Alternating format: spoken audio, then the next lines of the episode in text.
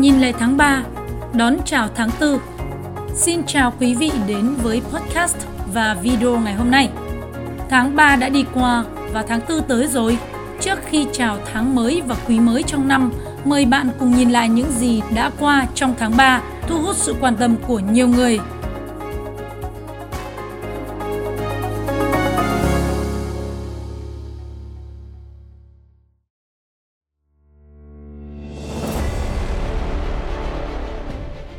Nhìn lại tháng 3, đón chào tháng 4.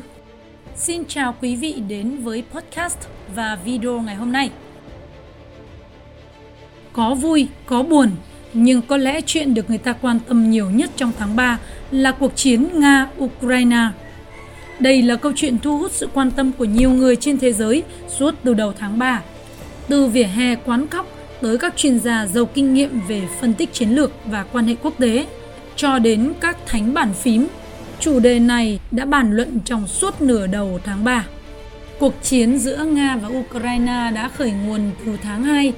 Sang tháng 3 thì cuộc chiến này ngày càng leo thang, kéo theo sự quan tâm của nhiều quốc gia thuộc NATO và EU, cũng như là nhiều nước châu Á và lan khắp thế và lan ra khắp thế giới.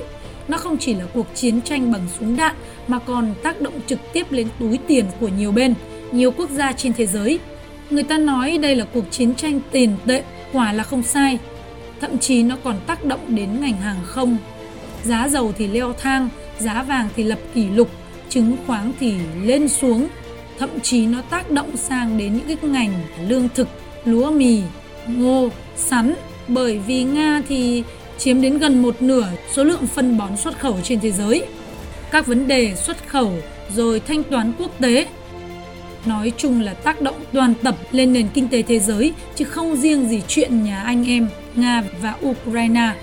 Cuộc chiến truyền thông trên thế giới cũng tưng bừng không kém. Những thước phim drama từ chiến trường Ukraine liên tục được tung lên mạng xã hội. Thế giới phẳng đã bị dẫn dắt bởi tay chùm truyền thông thế giới, kiểu như là ông nào to mồm thì ông ấy thắng.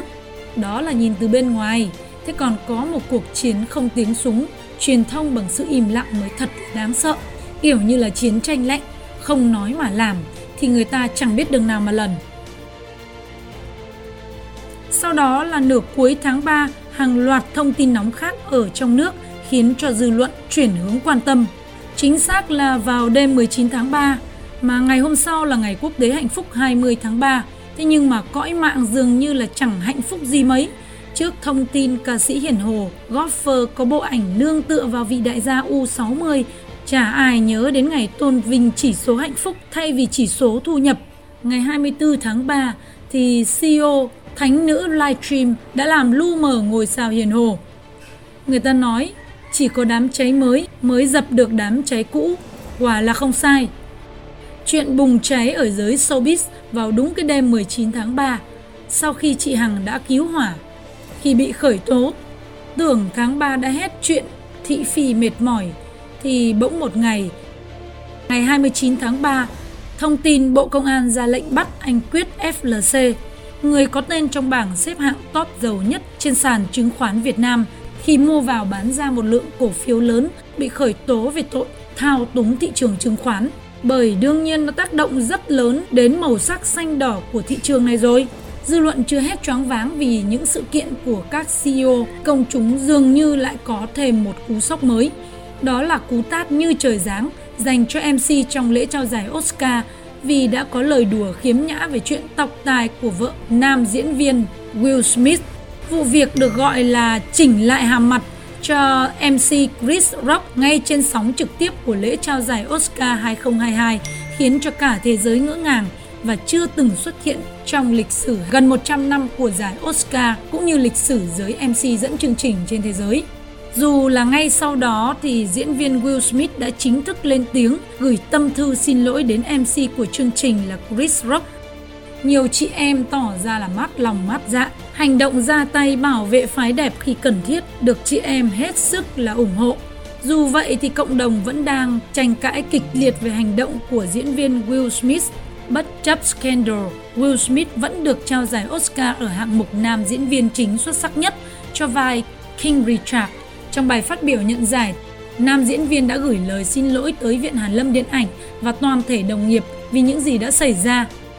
Cũng phải nói thêm rằng giải Oscar lần đầu được phát thanh trên radio vào năm 1930 và phát hình lần đầu tiên vào năm 1953. Hiện nay thì giải thưởng đã được phát sóng trực tiếp trên 200 quốc gia và phát trực tiếp trên mạng. Giải Oscar là lễ trao giải lâu đời nhất thế giới trong ngành nghệ thuật. Bỏ qua câu chuyện này thì một cái tin khá là buồn những cái ngày cuối cùng của tháng 3 rồi mà một câu chuyện khá buồn ở thành phố đông dân nhất cả nước khi mà đồng chí Phó Chủ tịch Thường trực Ủy ban nhân dân thành phố Hồ Chí Minh đi công tác trong lễ khởi công cầu Rạch Miễu 2 đã bị tai nạn giao thông đột ngột qua đời. Như vậy là tháng 3 cũng đã qua, kết thúc quý 1 có khá nhiều là tin không vui, có rất nhiều tin vui và những cái thành tựu đạt được ở những lĩnh vực khác nhau cũng không đủ khiến cho người ta quên đi những cái chuyện kém vui như thế này. Ngày mai thì bắt đầu bước sang quý 2 rồi, hy vọng là cái chặng đường mới vượt chướng ngại vật sẽ đón thêm những tin vui tốt lành, kiểu như là Nga và Ukraine sẽ đạt được thỏa thuận ngừng chiến, kinh tế thế giới thì dần lấy lại ổn định, hay là dịch bệnh thì sẽ sớm qua đi để cho các cháu nhỏ còn sớm ổn định mà tới trường chứ. Hay là những cái đám cháy lớn nhỏ trong tháng 3 ở nhiều lĩnh vực của người nổi tiếng hay là giới siêu giàu sớm thuyền yên biển lặng cho công chúng được nhờ. Bây giờ thì à, trước khi kết thúc cái video của ngày hôm nay, mình sẽ view cho các bạn những cái ngày đặc biệt trong tháng 4 để các bạn có thêm cái ý tưởng khi mà làm truyền thông hay là marketing nào đó, thì nhớ chọn những cái ngày phù hợp nhá. Thứ nhất là ngày mai 1 tháng 4 là ngày quốc tế nói dối. Các bạn nhớ cảnh giác ngày này khi mà đọc tin tức trên mạng xã hội hay là bất ngờ nhận được một cuộc gọi, tin nhắn của ai đó kiểu như là nói, rất là yêu thương mình hay là nói, chia tay với mình nhá. Bởi vì đó có thể chỉ là một lời nói dối trong ngày ca tháng 4. Ngày 10 tháng 4 chính là ngày dỗ tổ Hùng Vương. Dù ai đi ngược về xuôi, nhớ ngày dỗ tổ mùng 10 tháng 3 nhé.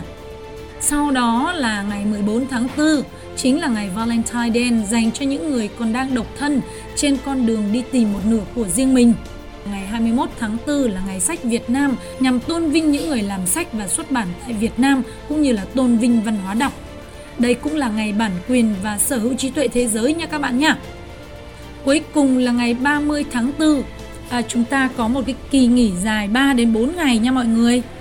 Các bạn nhớ ghi chú lại những cái ngày này để có thể à, làm sự kiện hay là chạy những cái chương trình truyền thông hoặc là làm gì đó gây chú ý và chọn được những cái ngày phù hợp với những cái chủ đề phù hợp nhá.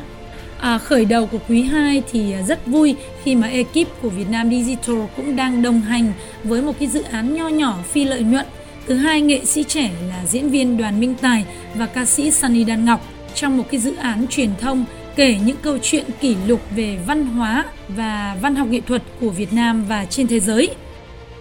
Xin chúc các bạn năm 2022 đạt được những cái mục tiêu trong nguy có cơ.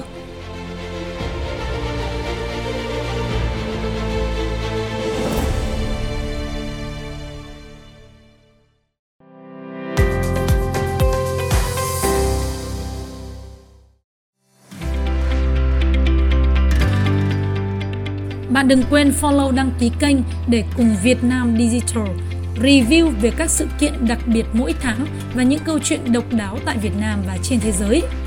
Xin chào tạm biệt và hẹn gặp lại!